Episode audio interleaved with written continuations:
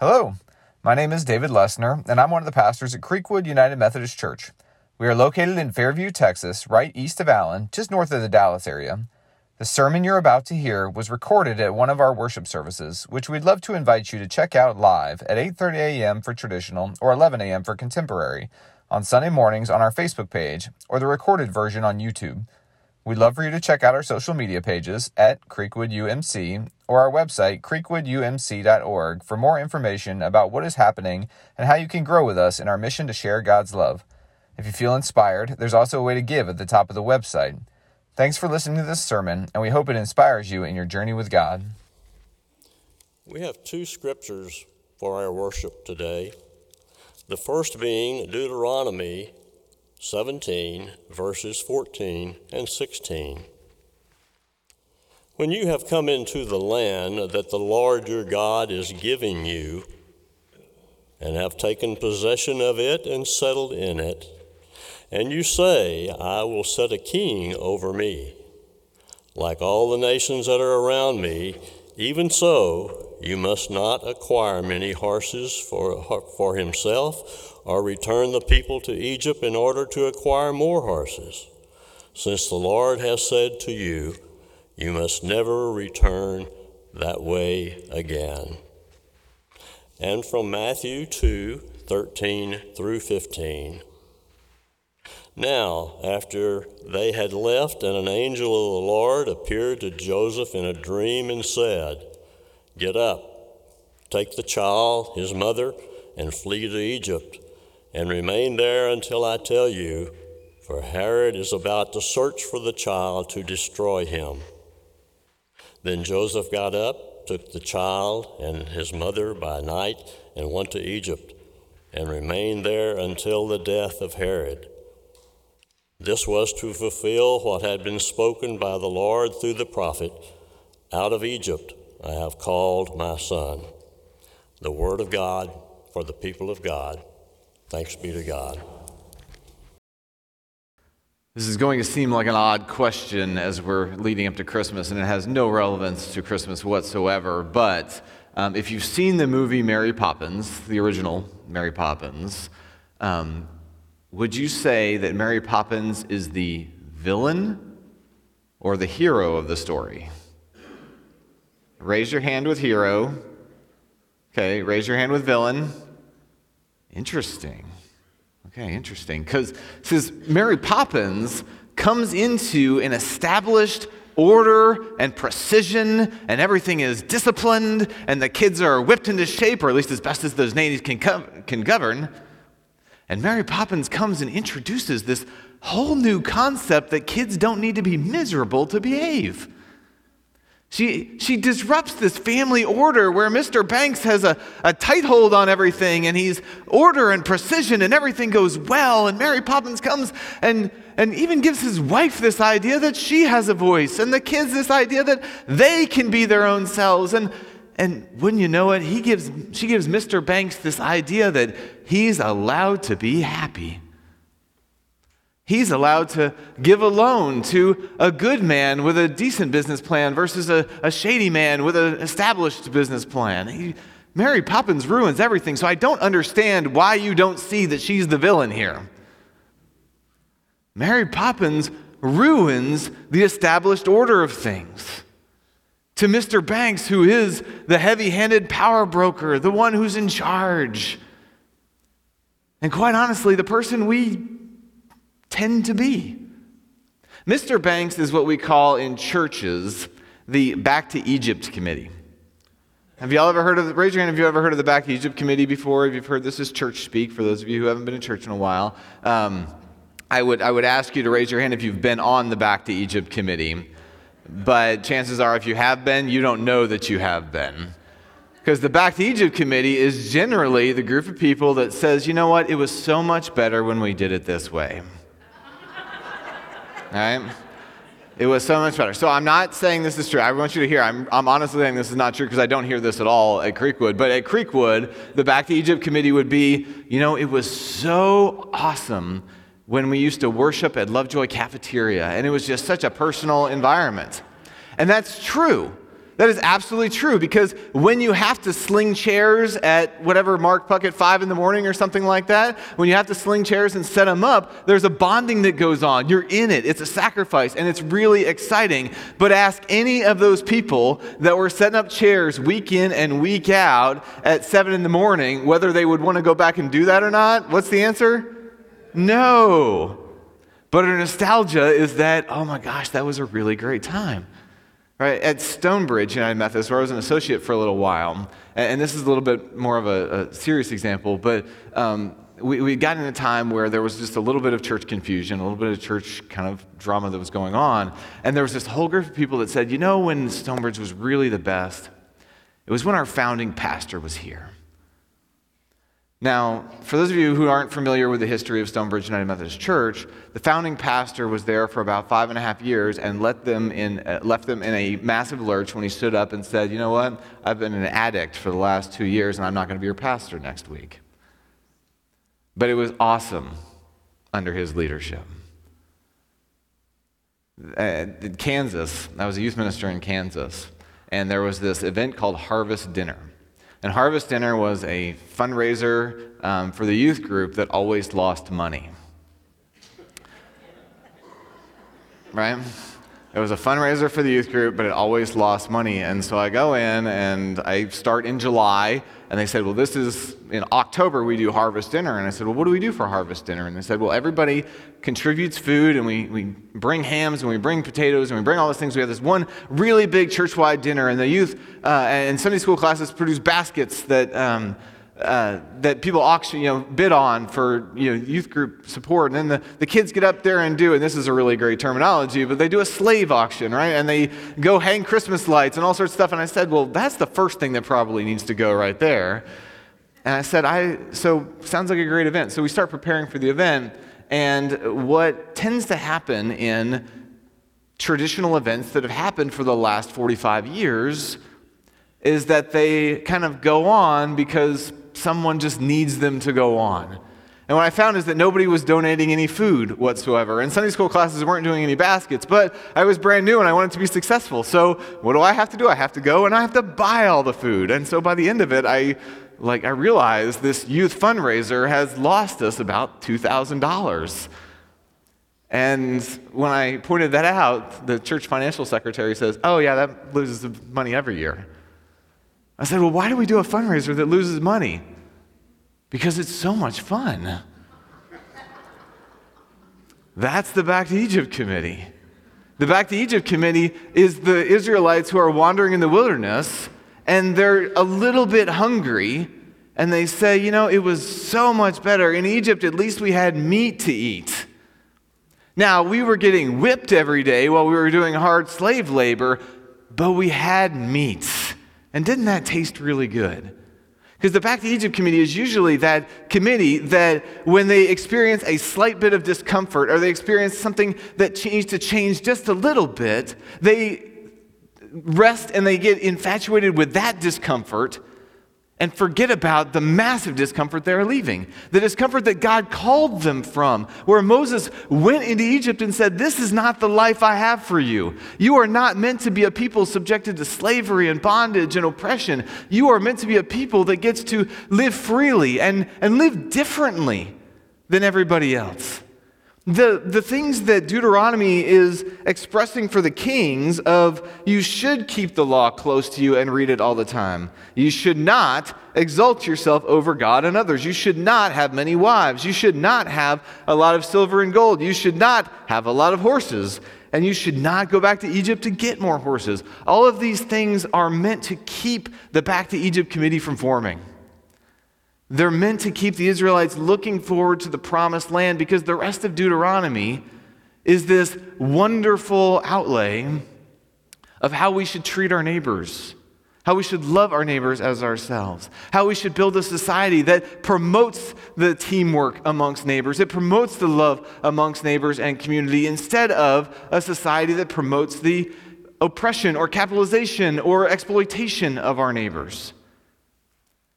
And so, all of Deuteronomy, and especially for how the king is supposed to be the example in here, is meant to keep us from looking back and saying, oh my gosh, how great was that? because we forgot how awful it really was. And when you look at the Israelite kings that form, it's really no wonder that um, they all kind of jump on the back to Egypt bandwagon slowly but surely. The, the first king, anybody know what the first king's name of, of Israel? Saul. What? Third graders should know, right? So, first king is Saul. Saul doesn't do a very good job of keeping the law close to him or reading it. He tends to, he starts to fly off the handle and do a little bit of what he wants to do versus what God wants to do. And so Saul is deposed and then David is anointed. Well, David doesn't do a great job at that not having many wives thing. And so he ends up, you know, he lives out his term. And then Solomon comes in. Now, Solomon, this is the interesting thing. And this is where, when we read scripture, we need to recognize that there is a portion of Scripture that is, I don't want to say written by the Back to Egypt Committee, but they want to make sure that you know how important their people are. Because Solomon is known, he, what is the gift he asked from God? To be the wisest person on earth. And in the midst of 1 Kings chapter 10, where we are listing out all of the reasons why Solomon led Israel down a bad path, in the midst of that, it reminds us now Solomon was the wisest person that ever did live. Except, what does Deuteronomy 17 say that a king shouldn't do? Well, Deuteronomy 17 says that a king should not acquire lots of silver and gold for themselves. But 1 Kings chapter 10, 14, the weight of gold that came to Solomon in one year was 666 talents of gold. Which, by the way, anytime you see the number 666 in the Bible, is never really a good example. Deuteronomy 17 tells us, again, silver and gold. 1 Kings 10:21, all King Solomon's drinking vessels were of gold, and all the vessels of the house of the forest of Lebanon were of pure gold. None were of silver.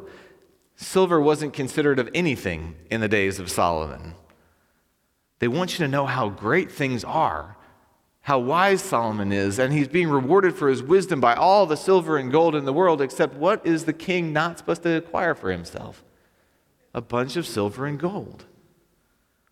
1 Kings chapter 10, verse 26 Solomon gathered together chariots and horses. He had 1,400 chariots and 12,000 horses. Now, if you go to the end of 1 Kings chapter 10, where do you think he went and got those horses from? Egypt. 1 Kings chapter 11, verse 3 Among his wives were 700 princesses and 300 concubines. That is a lot of Christmas shopping.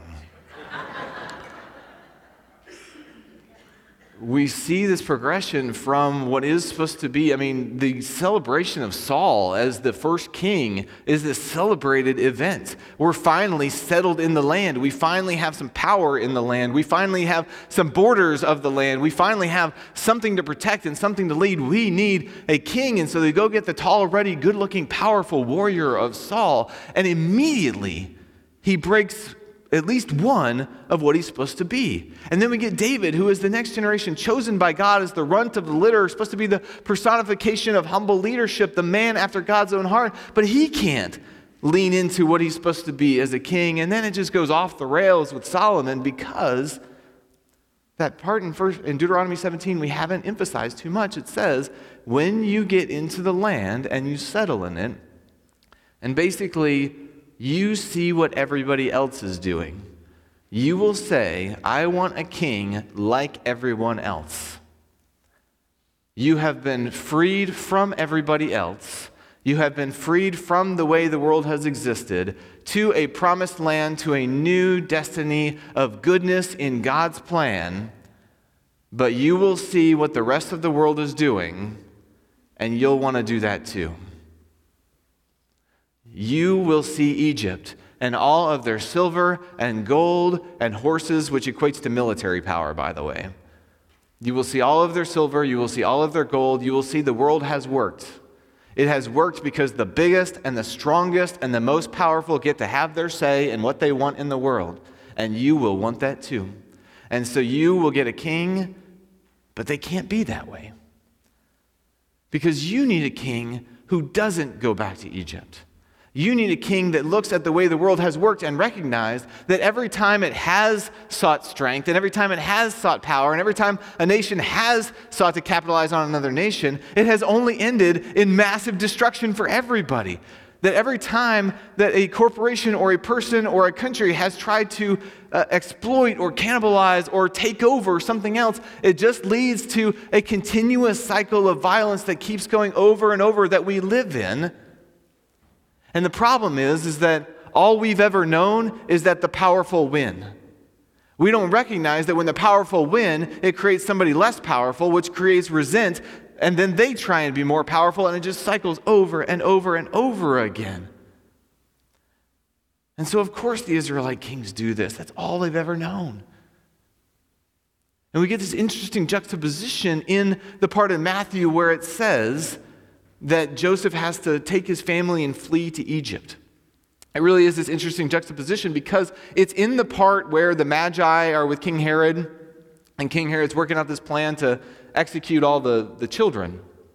And that's where Joseph has to flee to Egypt. And, and Israel has this complicated relationship with Egypt, right? It's a, it's a place of refuge for Abraham, for Jacob, for Joseph, for Jesus.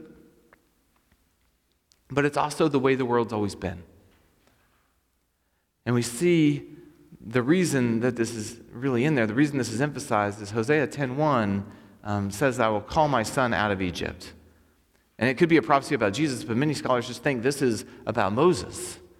And what, what Matthew is doing here is Matthew is making sure that his readers know that Jesus is more of a Moses figure than a Herod figure. Because Herod actually has his kingdom taken over at one point. Herod is the puppet, Herod is the king and is taken over by the Greeks and then the Maccabean revolt. And then um, ultimately he goes begging and pleading to Rome, which is the Egypt of his day. And he convinces Augustus Caesar that he is going to be the most phenomenal puppet king that could ever be had. And so Augustus Caesar gives Herod his kingdom back with the full force of Rome. But what kind of king is he really after that? He is merely just a vassal for Egypt again. And so we have Herod, who is so insecure in himself, so insecure in his leadership, so not trusting of God, not reading the law over and over again, that he is going after the horses and the military might. He is going after the silver and gold. He even, I mean, he kills his own children because he's afraid they're going to take his throne. This insecurity and need for power to boost himself up instead of trusting in the God who gave them this land to begin with. And so the juxtaposition between what a king is in Herod versus what the king is in Jesus who's experienced having to flee, who's had a humble childhood, who is being equated to Moses because Jesus is a king who doesn't take over and dominate his own people. It's not a king who's going to take over and execute other nations. Jesus is a king who is leaving Egypt. Who is coming out of the systems of oppression, who's coming out of the powers that be to create something new just like Moses led the Israelites into something new, Jesus is meant to lead us into something new, only not just for the Israelites, but for the entire world now. So that we don't get caught up looking back to Egypt and saying, oh my gosh, it was so much better then. Because what we have to look forward to is not a kingdom built on power and domination or wealth or gold. We have forward to a kingdom that's built upon compassion and care and mercy. This vision of heaven that is not seeking to keep anybody out, but seeking to push as many people in as possible. This kingdom that is built on the idea that if I can sacrifice a little bit for somebody so they can be better, then that is what the kingdom is about. And that is not a very easy system to lean into. It's not a very easy promise for us to lean into because as soon as we face a little bit of discomfort, our property taxes raise just a little bit. Somebody questions us just a little bit. Somebody doesn't know if we're good at our job just a little bit. And we might not go back to Egypt in terms of finding another job or going back to another school or moving to another town, but we go back to Egypt in terms of, I need to go get more horses. I need to be more powerful than the person who's questioning me or threatening me. I need to go get more riches so that I can prove that I am better than this person. Instead of keeping our mind on the light of Christ that continues to grow and continues to illuminate, something different, something better, something we have faith will come about, and something we have faith enough to participate in. My favorite example of somebody who was able to overcome this um, back to Egypt is a guy named Millard Fuller. And I should really say Millard and Linda Fuller, his wife. And, and Millard grew up in Alabama and, uh, and, you know, in meager circumstances. Dad was a manager of a grocery store in town. And um, meager circumstances, but okay life, had a house and everything, and, and ended up going to the University of Alabama and ended up getting a um, law degree from the University of Alabama and, and had this goal that he was going to be a millionaire by the time he was 30. Now, this is in 19, like, early 1960s. So being a millionaire was being a millionaire. It wasn't, you know, like your millionaire around the corner. It was you had a lot of money. And so Millard has, is a person of great ambition, and he had grown up in meager circumstances. He had seen the movies, he had seen the films, and said, I want to live like that. And so he parlays this law career into a business career, and he ends up living the New York socialite life. Upper East Side, staying in all the nicest places, has a great penthouse, um, eats at all the best restaurants, knows all the right people, and just living the life. And, and for years, as they wrote later in life, Millard and Linda said, you know, there was about a five year span where they were absolutely miserable living the best life that they could ever live. They felt fake. They didn't feel like they were really contributing to anything. They, they kind of missed that small town rootedness of actually knowing people. And so one day, they apparently the story goes is they got home and Miller got home first and he was kind of leaning there and he grabbed his drink that had become kind of a common habit. And, and Linda came home after that and saw him and said, you don't, you don't look well. Are you okay, honey? And Millard finally, after five years, admitted, I'm miserable.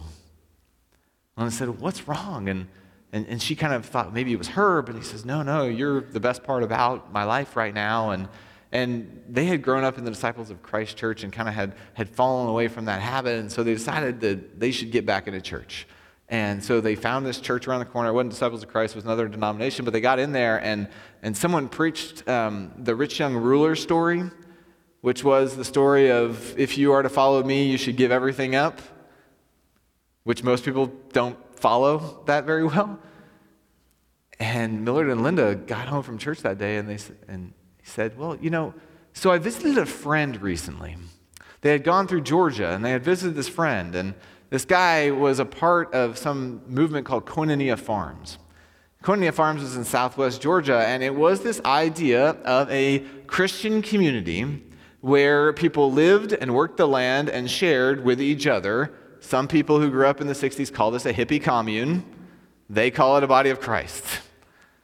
And he said, You know, I'd been to this place called Koinonia Farms, and it just seemed so different. And so Miller took Linda down to Koinonia Farms, and next day they decided, okay, we're going to sell it all, and we're moving to Koinonia Farms.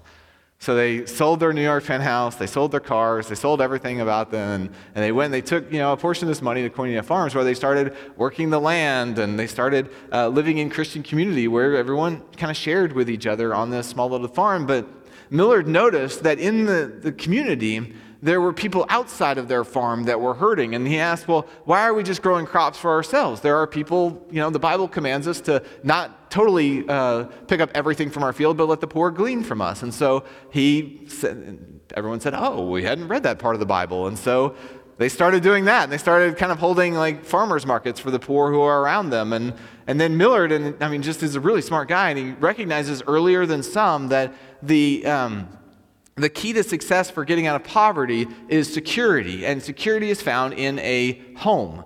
So, like, sustainable housing is like the key that people say to eliminating poverty. And so he says, Well, what about this? What if we set up this fund, and in the fund, um, people who don't have the money for a down payment on a house um, could get the capital for a house. And so they could buy the building materials, and then we would go help them build the house. And everyone says, well, wow, that sounds like an interesting idea. And he goes, here's the other thing. In the Bible, it says, because we don't want these people to be exploited, we're not going to charge them interest on the loan that we give them for the building materials. And so everybody says, oh, we haven't read that part of the Bible before. Let's do that. And And so Millard and this other guy and Linda lead this charge where they start loaning people the money to buy the building materials, and then they help them build the house on top of that. And eventually they realize, well, we could actually get the building materials cheaper if we buy them in bulk. And, and people around the country hear about this idea. People in Georgia start coming to Americus, Georgia to learn this model. And uh, so they, they say, okay, we're going to really make this a nonprofit. We're going to call it the Fund for Humanity. And it becomes this kind of banking system, but people say, well, we don't just want to bank. We want to get our hands dirty. We want to go meet these people. We want to build houses so that people can do this. And says, okay, well, we need to build a new ecosystem for humanity. We need to build kind of this market where people have security for humanity. Oh, you know what we need? We need a habitat for humanity. We need a habitat for humanity to prosper. I think they've helped something like 35 million people since 1968 to have the security of a dream and it's not done by the exploitation of poor people so that we know they're desperate, we can get their money and then drive them farther into poverty. It's done in a way that says we want to help you get out of poverty. We want to help you leave Egypt. We don't want you to be dependent on Habitat for Humanity for the rest of your life.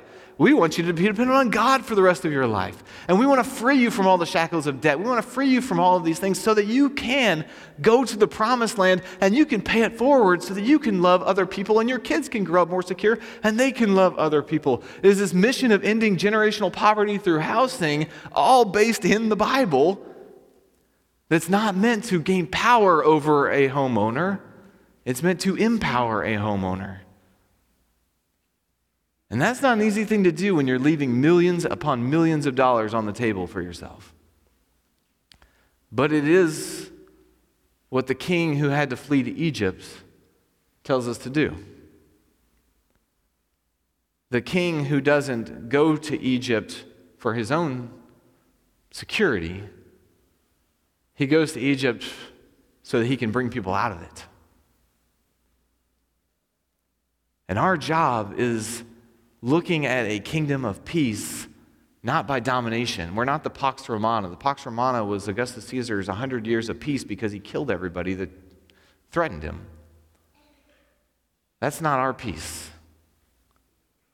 Our peace is when we're threatened. We turn our cheek and love our neighbor and give them the cloak off our back so that they can know what true peace feels like and because we have the peace enough that God will provide that we can be generous that way. We're called to something different. And we have a king that we're going to celebrate the birth of that I think it's about time we start calling him a king. Because this is the king who ought to govern our lives. This is the king who calls us to something different. This is the king who tells us, don't go back to Egypt because I have something better for you. And we've seen human kings throughout Scripture and history that cannot lead us there. But there is a baby that is being born that can. And so as we pray and as we come on Christmas Eve, this is more than a cute story about a baby and animals. This is God entering the world so that things will be different.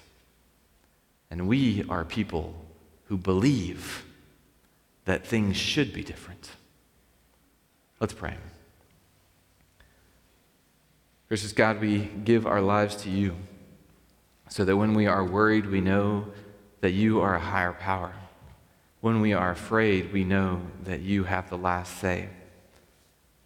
And ultimately, God, when we are intimidated, we know that you have faced all the trials of Egypt and even worse you have been victorious. And so, God, may we subscribe to your way and truth and life. May we know you as the way, the truth, and the life. And may we turn our lives over to you so that we might be a candle burning brightly that cannot be covered by a basket. So that others might see something different and maybe want to be a part of a world that doesn't continue to destroy itself, but loves one another. And it's in your Son's name we pray. Amen. Let's Thanks for listening. We would love if you could leave us a review on whatever platform you are listening today and let us know how we are doing.